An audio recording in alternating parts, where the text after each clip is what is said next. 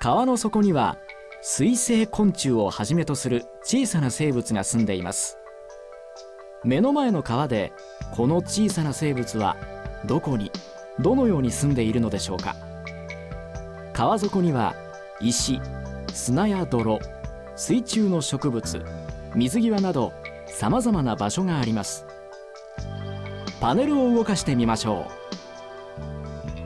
川底に住む生物には泳ぐもの歩くもの巣を作るものなど様々です。川底の形が違うとそこに住む生物も違ってきます。石にはカゲロウの仲間が多く見られ石の表面を歩いています。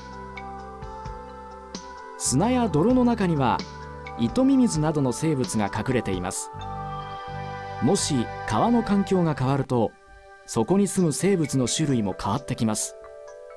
川底にどんな種類の生物がいるのかを調べることでその川の環境の状態を知ることができるのです。